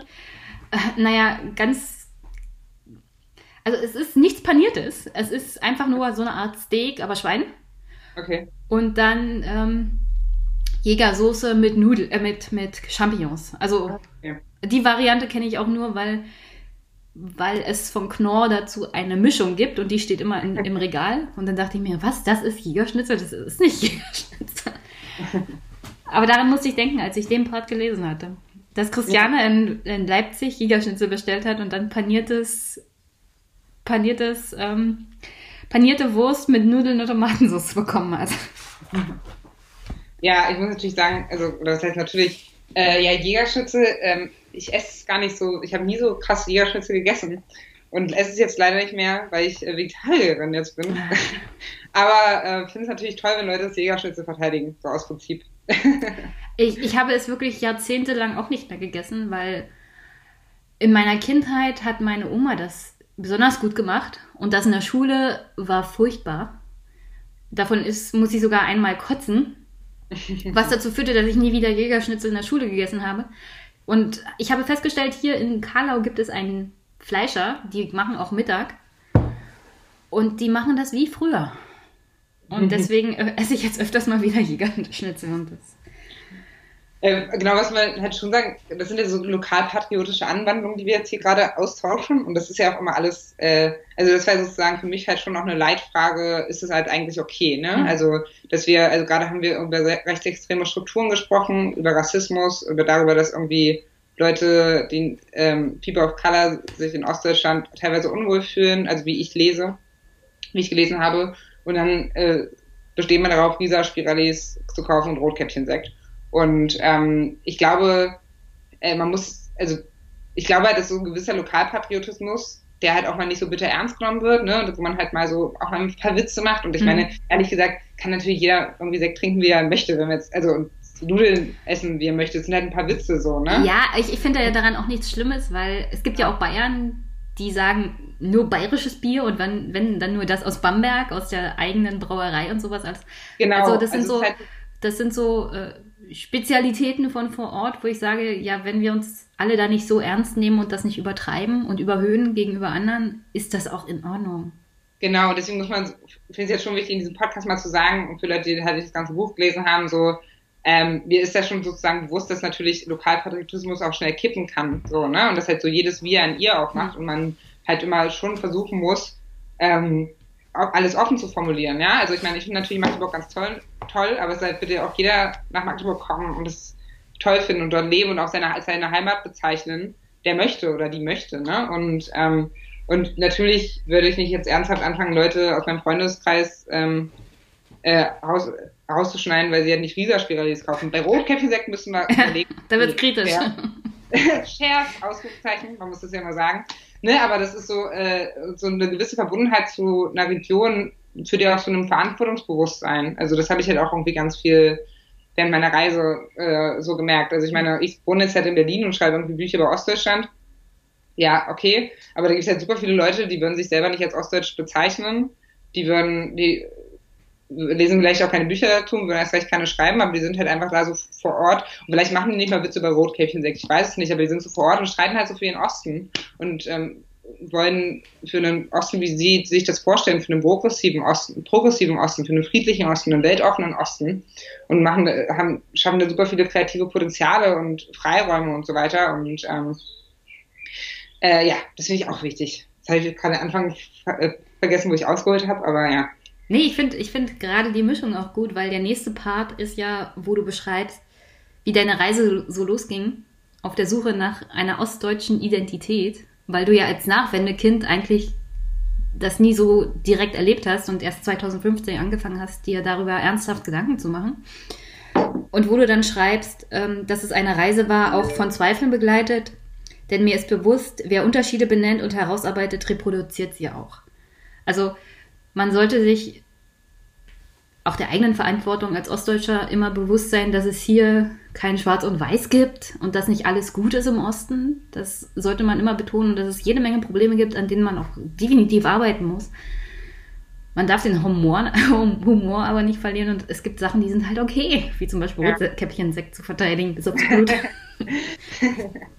Oder ostdeutsche, vor allem DDR-Musik unterzuschmuggeln. Das, das ja. fand ich übrigens besonders gut in dem Buch, weil viel auch mit Musik zu tun hat.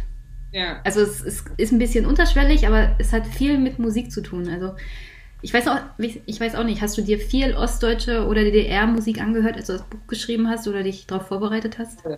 Voll, also es gibt auch bei Spotify immer so eine Zusammenstellung, irgendwie deine Top-Jahresbesten. Waren irgendwie, äh, also was du am meisten gehört hast, ganz oben war äh, Brahms, ein deutsches Requiem, weil ich halt immer beim Schreiben das höre, immer das Gleiche. Und danach kam halt nur so Kling Klang und Pudis und Holger Biege und ich weiß nicht. Also es gibt ja so auch ganz tolle Listen bei Spotify, die ich mhm. empfehlen kann. Mit so die 100 Top Ost-Songs oder so von Radio 1, auch noch viele andere Listen. Das habe ich halt rauf und runter gehört und habe halt auch während des Prozesses noch ganz viel kennengelernt. Ja, also ich kenne ich kannte einfach viel nicht und ich kenne bestimmt immer noch, immer noch ganz viel nicht und ähm, es finde ich dann immer krass und auch irgendwie schade, weil ja auch gute Sachen dabei sind und dieses Leitmotiv und das Lied Meine Reise ist ja vor allem Kling Klang geworden von Krankheit. Ja, kennst du natürlich. Ja, natürlich. Ja. Äh, und es ist halt wirklich spannend, weil so viele Leute mich jetzt auch, also weil es wirklich oft herausgegriffen wird jetzt in Gesprächen über das Buch und ähm, viele Leute da anknüpfen und ich glaube, ähm, das war das ist halt ganz einleuchtend, weil viele Ostdeutsche, das stelle ich jetzt mal, glaube ich, halt dann, oder nach Wendekinder dann halt irgendwie erlebt haben, okay, das ist irgendwie so ein selbstverständlicher Teil meiner Jugend gewesen. Und da krass, ganz viele Westdeutsche kennen das halt gar nicht. Und wenn ich halt das so behaupte in dem Buch, dass das halt auch irgendwie krass ist und sich da ganz viel zeigt, nämlich dass halt irgendwie der kulturelle Fußabdruck eines Landes so ein bisschen verschwunden ist, ähm, verstehen das alle so sofort. Also weil sofort ist halt irgendwie was an was anknüpft, so in der, ähm, in der Jugend, also jeder hat sofort diese Jugendbilder von sich, wie sie schreiend im Club standen wahrscheinlich oder in der Disco, äh, so vor sich, oder zumindest im Familienfest, wo sie da halt so mitgrölen. Mhm. Dann so denken, ja stimmt, das habe ich, und das hört man aber halt nicht in der 80er Jahre Show im Fernsehen. Oder das hört man halt nicht auf einer Betriebsfeier, sondern da kommt halt Nena oder Westernhagen, aber halt nicht ähm, Pulis oder ähm, Karat oder so. Obwohl das fantastische Lieder sind. Oder Silly. Ja, genau.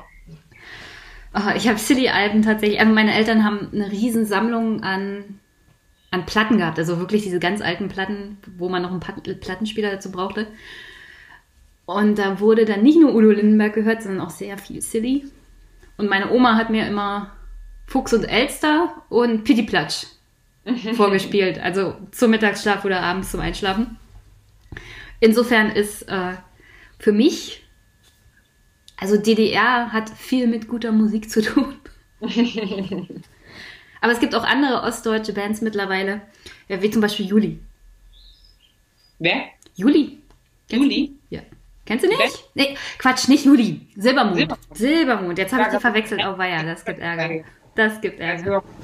Äh, genau, ist jetzt, äh, genau, äh, die haben ja auch dieses Lied gemacht, Mein Osten, im genau. Jahr 2019. Ist jetzt nicht hundertprozentig mein Musikgeschmack, aber ähm, ist natürlich, also darin zeigt sich ganz, ganz viel, weil Silbermond, das fand ich auch sehr spannend bei der Recherche, war selbst noch eine Band, also sie kommen ja aus Bautzen, die irgendwie im Jahr, ähm, lüge ich jetzt ein bisschen nicht, also so 2010 oder so, halt auch auf ihre ostdeutsche Herkunft angesprochen worden und dann gesagt haben, ja, wenn es um den Osten geht, so nach dem Motto, da müssen wir unsere Eltern fragen, wir haben ja davon nichts mehr erlebt, ne? Und die, die das halt so wirklich voll abgewehrt haben in so mehreren Interviews, also ich habe mir da wirklich viele alte Interviews durchgelesen, die machen jetzt so ein Lied, in dem es plötzlich halt um meinen Osten geht. Und vorher schon äh, haben sie ein Lied gemacht, da geht es um die B96, was ja auch schon so ein bisschen, also die führt ja einmal von, durch ganz Ostdeutschland. Mhm. Ähm, äh, was ja da auch schon so ein bisschen anklingt. Das ist halt so spannend, weil ich halt finde, daran zeigt sich, was, also voll dieses Bedürfnis da eben auch mal was sagen, also plötzlich was richtigstellen zu wollen und halt irgendwie auch öffentlich äh, seine Beziehung zu diesem Landesteil artikulieren zu wollen. Und das Bild, also das Lied ist halt schon, egal wie man das musikalisch findet, aber sagt ihm schon auf der einen Seite, okay, da passiert ganz, ganz schön viel Scheiß so auf gut Deutsch in meiner Sprache jetzt und auf der anderen Seite eben aber sag, ist so eine Zeile, du bist aber noch nicht komplett im Arsch oder so. Ähm, und verarbeiten darin halt auch, die, auch dieses widersprüchliche Gefühl, irgendwie so einen Bezug zu diesem Landesteil zu haben und irgendwie einen emotionalen Bezug, aber gleichzeitig eben total entsetzt zu sein darüber, was da teilweise passiert. Ja. Vielleicht wäre es mal interessant zu erfahren, wieso der eigene Werdegang dann bei Silbermond war, hin zu diesen Liedern. Weil da mhm. muss ja dann auch was passiert sein. Ich, ich glaube immer, dass viele Nachwendekinder das dann auch verwechseln. Also die DDR ist ja nicht der Osten. Also der Osten yeah. nach der Wende ist was anderes als die DDR. Und yeah. wenn, wenn, wenn ein Reporter fragt, wie ist denn das so im Osten, dann sollte man nicht denken, ach, Sie meinen die DDR, na, da war ich noch gar nicht geboren, sondern so sollte man denken, ach, die Region in Deutschland, aus der ich herkomme, ja, erstmal, das Bundesland, aus dem ich komme, ist Sachsen oder Brandenburg oder Mecklenburg-Vorpommern und da gibt es diese und jene Probleme. Äh, aber vielleicht wäre das auch mal interessant rauszufinden, was ist denn eigentlich die Story hinter dem Lied, weil das ja. erst ablehnen und dann sagen, also wir sind doch Teil dieses Gebiets in, in Deutschland und ja. das ist aber nicht zwangsweise so, wie sich das mancher vorstellt. Wäre ja, vielleicht auch interessant. Also ich meine, als ich meinem Vater das erste Mal sagte, dass ich mich jetzt Ostdeutsch fühle und was er jetzt davon hält, da sagte er, was hast du noch mit dem Osten zu tun? ist ja schon so, dass bei vielen Leuten das irgendwie noch so miteinander aneinander mhm. gekoppelt ist, so Osten, DDR. Und dass man einfach sagen muss, nee, Leute, der Osten ist eben auch ein anderer Sozialisationsraum geblieben. Also auch die Nachwendejahre sind ja völlig anders gelaufen und aber auch, und auch äh, jetzt gibt es ja einfach immer noch, also ich meine, wir sind ja immer noch die Kinder unserer Eltern, die halt einfach eine Diktatur gelebt haben. Also es ist, äh, es wirkt sich ja alles aus. Und wir sind ein, äh, es wirkt sich in der Geschichte aus. Meine Geschichte, deine Geschichte ist eine andere als die von unseren westdeutschen Freunden, so, weil wir halt, weil unsere Eltern einfach ähm, ähm, in der DDR groß geworden sind. Und unser Raum ist ein anderer, weil eben der sich total verändert hat in diesen Jahren äh, äh, nach der Wende. Mhm. Und, und ich finde, aber aus diesen Erfahrungen heraus eben, ähm, sag ich jetzt sozusagen nicht als erstes Jahr, ich bin ja schon aus Sachsen-Anhalt. Also natürlich ist der Osten in sich differenziert, total, aber er hat jetzt schon eine gemeinsame Erfahrung. Ne? Also deswegen heißt ja dieses Silbermond-Lied halt auch mein Osten, obwohl sie auch hätten sagen können, mein Bautzen oder mein Sachsen, aber sie sagen mein Osten, eben weil das so ein festgeschriebenes, ähm, festgeschriebener Begriff geworden ist, über den Osten zu reden, auch in den vergangenen Jahren. Und ich finde es aber, ja, das finde ich sozusagen, also natürlich, man muss halt immer dann sich bewusst machen, dass der Osten in sich natürlich total differenziert ist. Aber dass dass es da gemeinsame Erfahrungen gibt, finde ich, liegt ja auch auf der Hand. Und dann kann man, und darüber kann man ja auch mal sprechen und daraus aber eben auch was Positives ableiten. Ich finde es auch mal ganz spannend, wenn ich so hin und wieder innehalte und darüber nachdenke, dass sowohl ich als auch meine Schwestern noch in der DDR geboren wurden und wir beide noch eine Urkunde, Geburtsurkunde aus der DDR hatten und auch noch einen Impfpass aus der DDR, wie du es in deinem Buch beschreibst.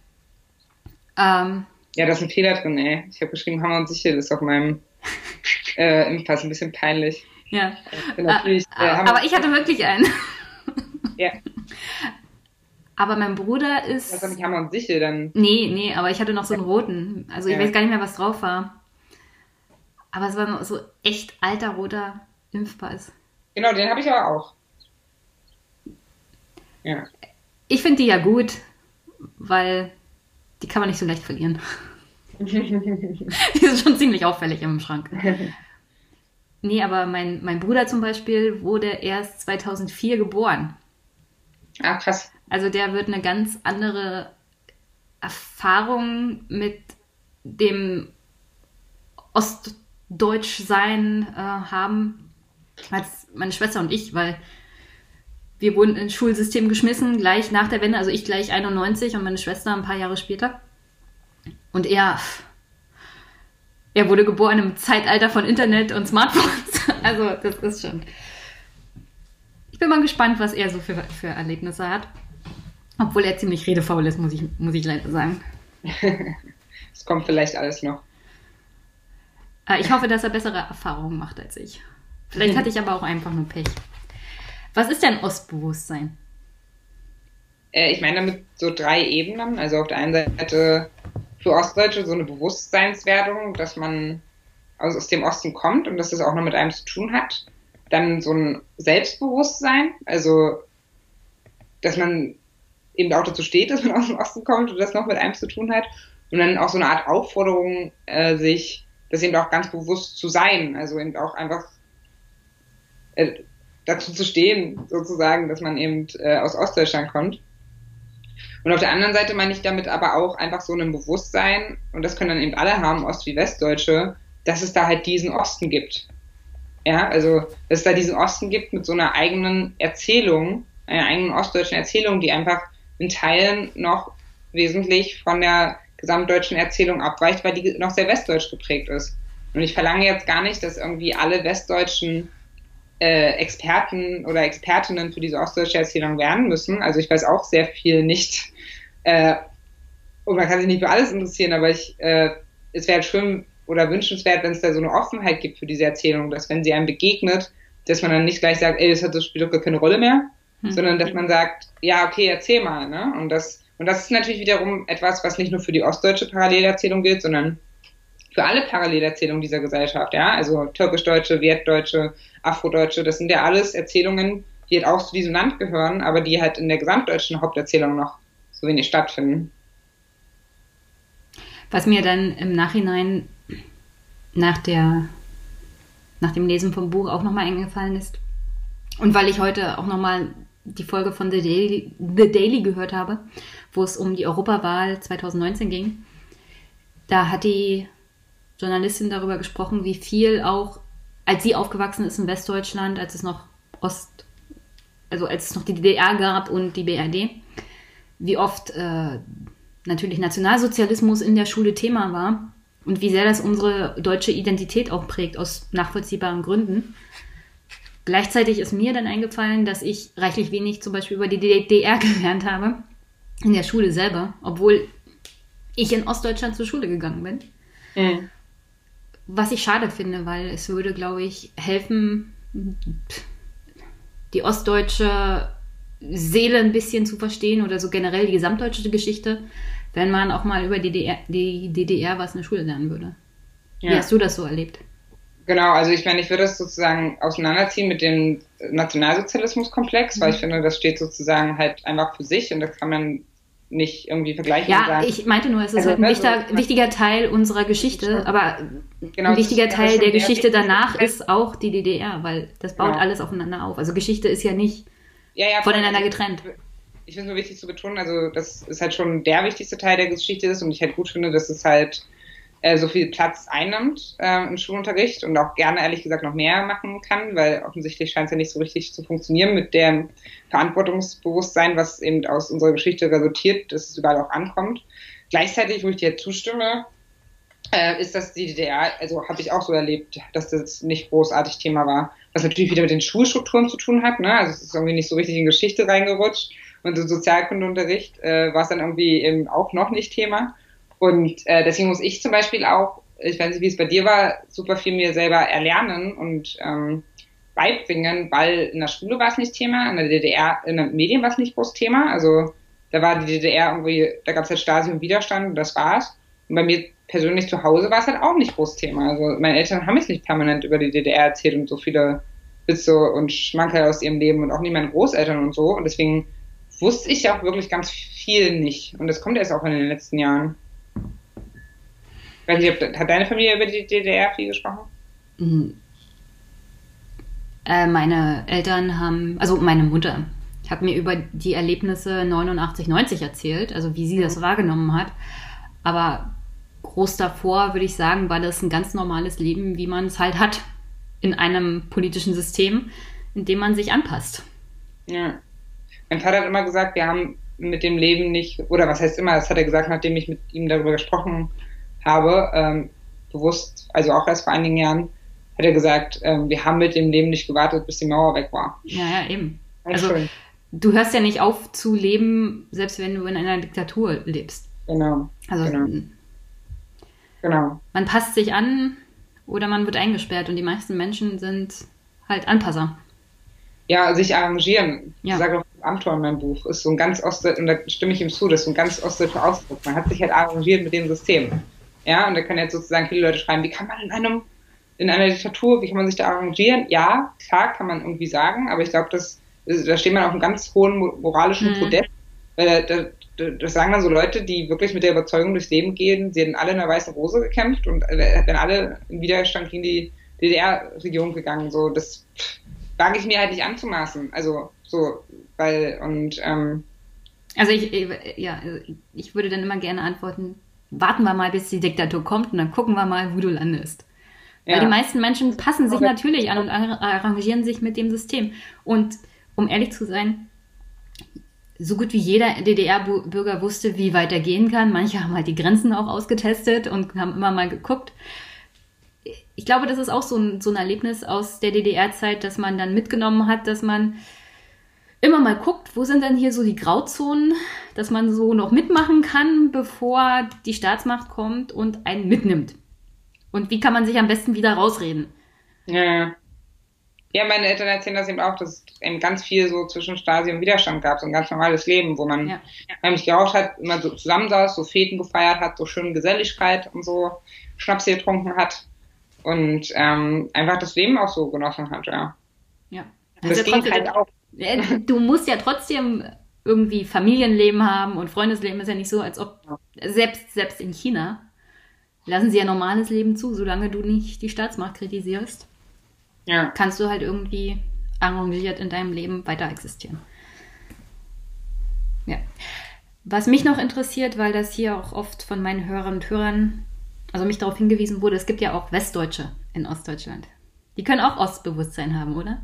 Ja, also ähm, ich würde sagen, Ostbewusstsein hat man eben, wenn man, also würde ich den Leuten zuschreiben, die halt einfach sich bewusst darüber sind, ähm, äh, also ein differenzierteres Ostdeutschland-Bild haben, entweder, was ja Westdeutsche, die in Ostdeutschland leben, halt natürlich bestimmt haben, also geht man davon aus meistens.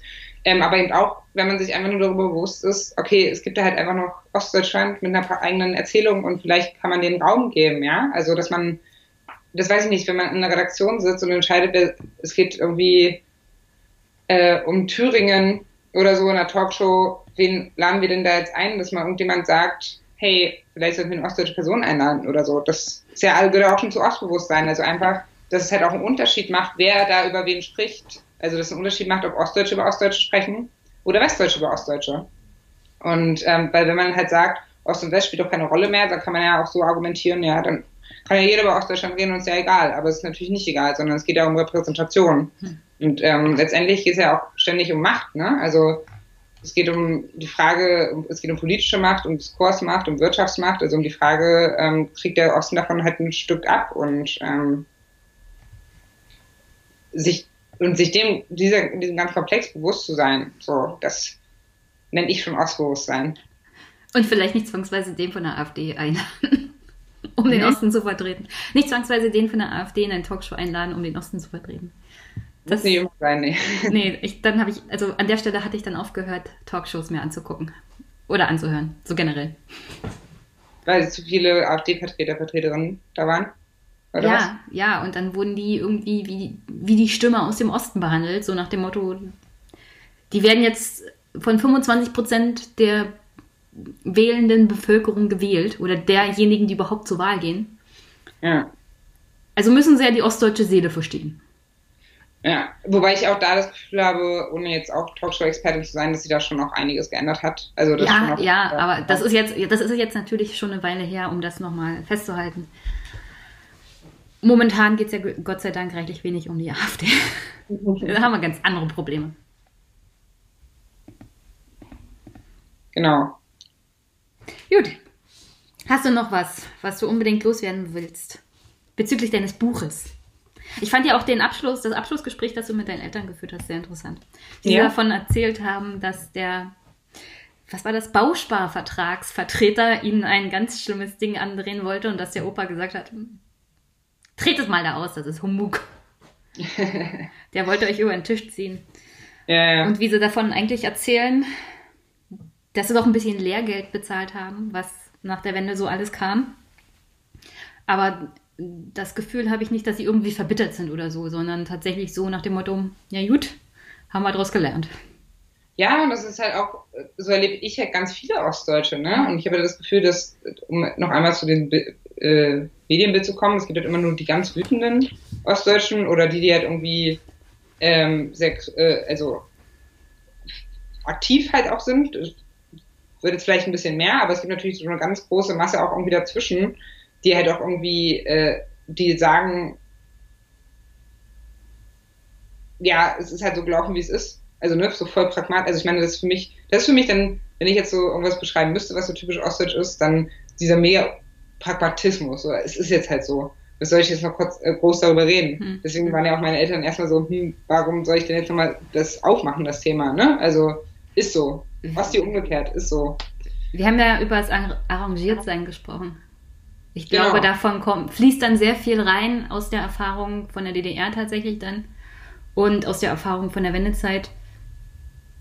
Was soll man über verschüttete Milch sich noch groß ärgern? Du wirst nur verbittert und kriegst ein Magengeschwür.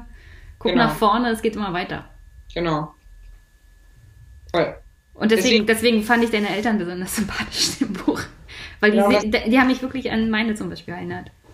Ja, äh, habe ich schon öfter gehört, in der Tat. Also ich glaube eben auch, das ist äh, dann vielleicht dann doch kein Zufall, wenn man es so oft hört, ne? Also, ähm, und was, also um was Abschließendes zu sagen, ist halt, ähm, ich habe halt irgendwie während des Buches so die ganze Zeit gedacht, ähm, ich benenne jetzt halt Unterschiede, damit sie ganz so sichtbar sind, damit sie verschwinden. Aber mittlerweile bin ich irgendwie bei dem Punkt, dass ich mir denke, müssen sie dann alle verschwinden? Also ich bin halt auch einfach gerne Ossi. Ich will gar nicht aufhören, über Ost und West zu reden, sondern ich bin einfach gerne Ossi in einem wiedervereinigten Land. Und erstmal müssen wir noch mehr über den Osten reden, damit auch irgendwie, ja, auch meine Eltern und ihre Generation nicht damit immer so ein Problem haben und denken, also das kommt ja daher, dass sie ganz lange da mit dem Gefühl aufgewachsen sind, ah, jetzt geht es um den Osten, dann wird es ungefähr in zwei Halbsätzen um irgendein Problem gehen. Hm. Und es wurde gar nicht so viel Raum gegeben, mein Gefühl, mal ihre Geschichte zuzulassen und einfach mal sie erzählen zu lassen. Und ähm, das merke ich halt auch bei meinen Eltern, dass es ganz viel verändert hat.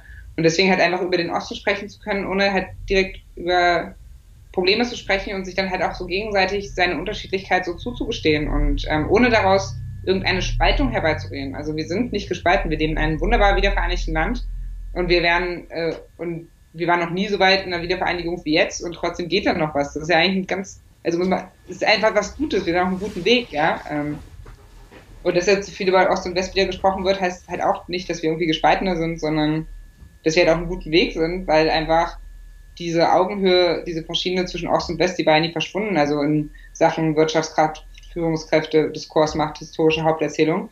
Aber jetzt kriegen halt viel, viel mehr Leute das mit, also auch Westdeutsche und die Gesamtgesellschaft, weil Ostdeutsche plötzlich in den Positionen sind, dass sie halt auch gehört werden, ja. Weil sie Bücher schreiben, weil sie Podcasts machen. Oder was Journalisten sind in Zeitungen, Genau. die eigentlich in Westdeutschland sitzen. genau. Nee, aber ich finde es auch ganz wichtig. Und das ist eigentlich das, was ich meinen Hörerinnen und Hörern hier auch immer sage, wenn sie sich beschweren, das ist zu viel Wessi-Bashing. Ja, es mag Wessi-Bashing sein, aufgrund meiner negativen Erfahrungen mit dem einen oder anderen Westdeutschen. Aber gleichzeitig geht es auch darum, dass ich meine Version mal erzählen kann und dass man miteinander ins Gespräch kommt und nicht nur übereinander redet. Und meistens, so habe ich das erlebt in den Jahren, in denen ich aufgewachsen bin, wurde halt viel über den Osten geredet und es wird wenig miteinander geredet. Und ich Genau. glaube, dieser Austausch, und da hilft das Buch sehr, sehr gut, dieser Austausch und das gegenseitige Verständnis ist gar nicht so schlecht. Ja, Austausch und Verstehen. Genau. Yay. Hast du noch was zum Abschluss? Nee, das war, äh, Noch eine Botschaft an die Hörerinnen und Hörer. Ähm, also ich, also das, was ich eigentlich eben meinte, also das ist halt ähm, gut ist, wenn wir jetzt über so viel über den Osten reden, das heißt, wir sind auf einem guten Weg und dass das halt nicht heißt, dass wir gespalten sind, sondern ganz im Gegenteil und äh, dass irgendwie alle, dass wir alle ein bisschen Entspanntheit da reinbekommen. Okay, lass uns darüber reden, was Probleme sind in unserer Gesellschaft, was irgendwie gut ist in unserer Gesellschaft und ähm, also auch die positiven Seiten nie aus dem Blick verlieren. Aber nur weil wir in Osten gehen, heißt das nicht, dass wir gespalten sind, sondern das heißt, wir sind einfach auf einem guten Weg in Sachen Wiedervereinigung. Sehr gut. Dann danke ich dir recht herzlich. Wir sind ein bisschen über die Zeit, aber ist hoffentlich kein Problem. Und äh, vielleicht kommst du mal wieder. Würde mich freuen. Ja, danke dir für die Einladung. Bitte, bitte. Bis dann. Tschüss. Bis dann.